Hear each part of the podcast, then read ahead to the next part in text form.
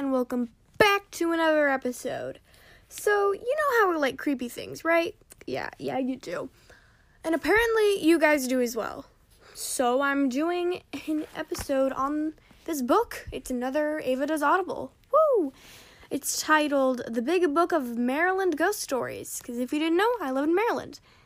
Yes, it's a state in the U.S., for those of you who do not know that. I didn't either. I don't blame you. Um, and it's by Ed Oconwigs. Oconwigs. I'm probably not saying that correctly. I don't know how to say it. But yeah. Alrighty, so there's a bunch of different stories in here. Um, but the one that I'm going to read, it's called Pig Woman.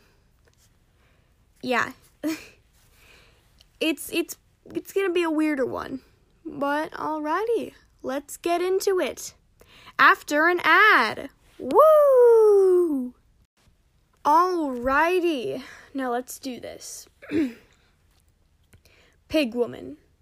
One of Maryland's best folk tales, and one that seems to have generated considerable interest, involves the Pig Woman. The horrid witch like creature has been described as one third human, one third animal, and one third ghost.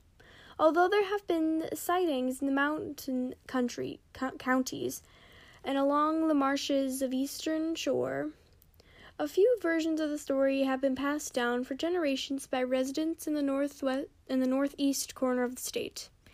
In the late 1800s, two young girls were walking down a road a few miles south of the village of Northeast and noticed a fire blazing in an old farmhouse.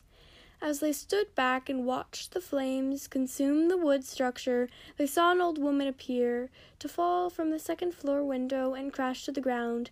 The girls raced to help the burning woman, who was screaming in pain as she rolled over and across the ground, but then stopped moving. As they got within arm's reach of the smoldering flesh, the stench caused each girl to cover her nose and mouth. While they looked down at the back of what they thought was a deep fried corpse, the old woman jumped suddenly to her feet. With a large halo of gray smoke surrounding her charred body, the hairless hag faced the schoolgirls, who immediately turned and ran when they glimpsed the old lady's disfigured face. Later, they described the victim's head as a burnt piece of meat that looked like the face of an ugly pig. At that moment, the legend of the pig lady was born. At this grotesque looking monster is said to live in the woods and riverbanks outside of the river town of Northeast. The creature appears late in, in the evenings, crossing back roads on her way to find food to steal. She is also said to look for an unattended young child to scare to death and take into the woods and eat for dinner. Others warn nighttime drivers to avoid old an old wooden bridge located on on a side road in the thick forests of s- south of the town. Some say a solitary car will stop unexpectedly and for no reason. When the confused driver exits the vehicle to check under the hood, he finds nothing wrong, but within a few seconds after he returns to his seat at the wheel, he discovers he's not alone. Unexplained scratching sounds originating from the vehicle's fenders, trunk, roof, and hood break the quiet of night. When the terrified victim looks into the rearview mirror, he sees the distorted face of the pig woman. Simultaneously, the snout of the same wicked face is pressed against the front windshield, and the monster's hoofed hands bang frantically against the vehicle's roof and trunk, demanding entry. Those who run from the car to seek help on foot are never seen again. Victims who remain in the car are better off since the vehicle's engine eventually comes back to life, allowing the driver to speed away. But when he or she returns to the safety of the home driveway, the terrified victim notices distant dents and marks covering the body of the car. Anyone who has survived such an encounter with the pig woman refuses to drive that road again, whether alone or accompanied, and during neither the day nor the evening, this last version of the legend originated in the 1960s when the pig woman was allegedly roaming the area around Rising Sun in northern Cecil County, close to Mason Dixon Line. Teenagers in those days made it a habit to park late at night in an area near the town dump. Somewhat regularly, an old woman with a contorted figure, a round pig like head, and a snout of a nose would come out of the woods and beat on the windows of the teenagers' cars. As the scared couples drove off into the darkness, they could see the ominous figure of the pig woman waving her arms and shouting at them in the distance. Each time the story was told, the pig woman's story became a bit scarier. As years passed, some parents would show youngsters the old pig woman mask they had worn during their high school days when they terrorized lovers parked near the town dump. Woo! That's the end of that story, and yeah. I I quite like it. It's nice. And um here's the next one. Woo. Okay, so I talked about this one um in my urban myths and legends, like scary stories episode um, about the devil's card game, but here's the like original like this is the story that's in the book and not just my memory of it. So, alrighty, let's get started. Devil's Card Game. They say if the devil lives anywhere, he lives in New Orleans. Even if that is true, a well known legend seems to indicate Satan ma- had made a noteworthy stop in Prince George's County during one of his travels. In 1976 article on local ghosts, a longtime resident of Oaklands Manor near Laurel, he said her home is believed to have been the setting for a story about the devil in a card game. The same story is said to have occurred in a long ago torn down mansion in Croom, as well as a few other sites around Maryland and beyond. One evening, five men were playing cards in the mansion's library. It was in the late 1700s during George Washington's lifetime. In the midst of the game, one of the gamblers, a doctor, was called away to respond to a medical emergency. The other men became very upset at losing one of their regular players. One of the frustrated men, who had spent as much time of the evening drinking as he had gambling, blurted out, I'd play cards with the devil if he were here.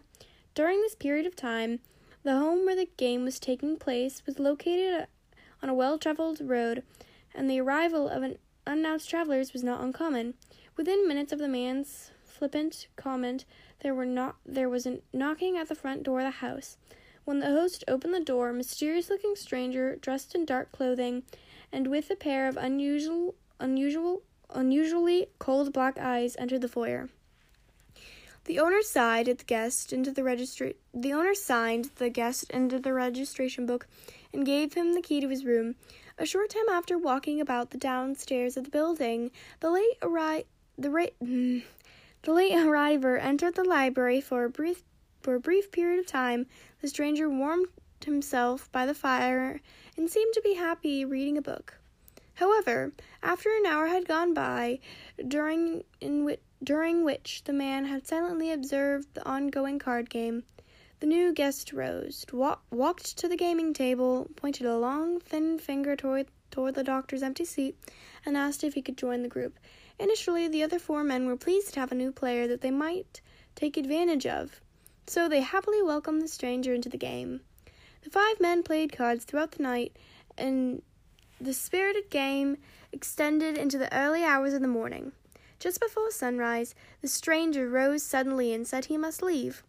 A few of the men began to protest, complaining they needed more time to recoup some of their substan- substantial losses. In response, the stranger gave them a sharp, threatening look, and the men's complaints stopped in mid sentence. As the men as the man gathered up his winnings, the dejected victims dwelled silently on the lifetime earning on the lifetime of earnings each player had lost. Player 1 had signed over control of his bank. Player 2 had lost his shipping business. Player 3 would have to tell his family that they were moving out of their plantation home. Player 4 was trying to figure out how to break the news to his daughter that she was to be married in the coming weeks to the in the coming weeks to the unnamed dark-eyed man dressed in black. With an evil smile, the winner nodded, announced he would send an associate to handle the legal details and collect his winnings, and then turned away from the table. As the dark stranger walked toward the door, the beaten men noticed a forked tail jutting out from beneath the lower portion of the stranger's greatcoat. They later agreed that they had also noticed the distinct unpleasant smell of sulfur and brimstone permeate the room. As generations passed, slaves on that plantation told the rest of the tale. They said that the sun had begun to rise just as the devil mounted the steps in front of the mansion. To escape the deadly rays, the stranger ran behind the building in the safety of the shade, disappeared through a large hole that had not been there before. Apparently, the, in- the indentation remained on the property for centuries despite attempts to fill it in. A succession of different owners lived on the estate in the hundreds of years since it was built. In Brian Burns' bicentennial years, art, bicentennial years article, "Spirits That Go Flat in the Night," The homeowners at the time explained that since they raised horses, such a depression, like the one in the story, which they believed was nothing more than a bottomless sinkhole, could have caused very serious injury to the animals. They made sure that the area around the hole was fenced in so no horse would have an accident and break any of its limbs. The owner of Oaklands at that time also acknowledged the number of strange incidents over the years. A young girl who lived in the home reported hearing the hoofbeats of running horses, although all such animals were secure in the stables. An overnight guest said he had been awakened during the night and found his bed shaking violently. The most bothersome event occurred on a Sunday morning and involved a prayer book. An owner could not find her book and began to search. When she glanced toward the floor of her bedroom, she saw several pages from the prayer book scattered across the room.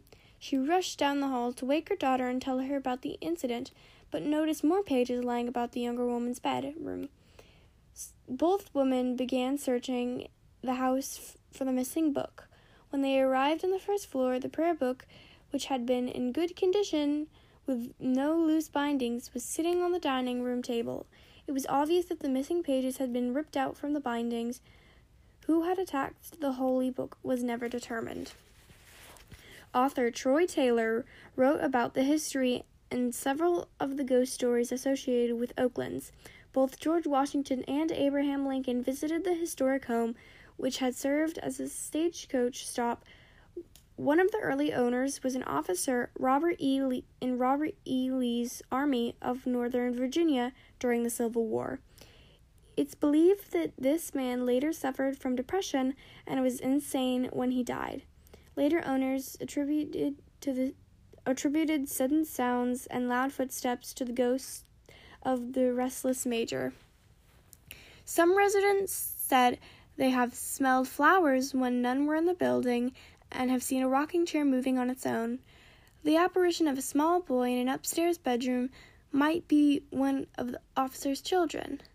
Since hundreds of slaves had worked the property, reports of the ghosts of a lar- reports of the ghosts of a large black woman and a black man dressed in work clothes are not surprising.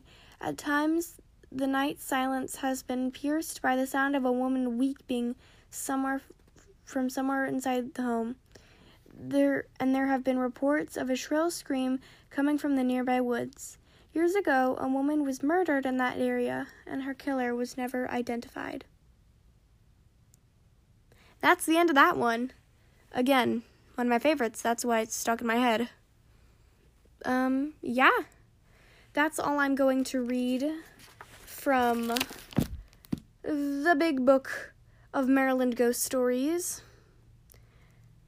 And uh, I would do more, but this is a library book from my school, which I will probably return next week. Um, tell me if you want to do more, and I'll try to get it back, but no promises, because I have had this book for most of the year because it is very large. Because there's rough, like, there's probably like maybe like 50 okay never mind maybe like a hundred different stories so it takes a lot to um, read all of them but I hope that you guys liked this episode, and I'm no, and I'm very sorry that I have not posted in a while. Um, that's because I've been busy and also haven't just just haven't found like good inspiration until I realized, oh, just read this. Um, So I apologize for that. But I hope that you like this episode, and I hope that you aren't too angry at me for taking a long break. Um, yeah. I hope that you guys have a wonderful day or night. Um, yeah. Bye.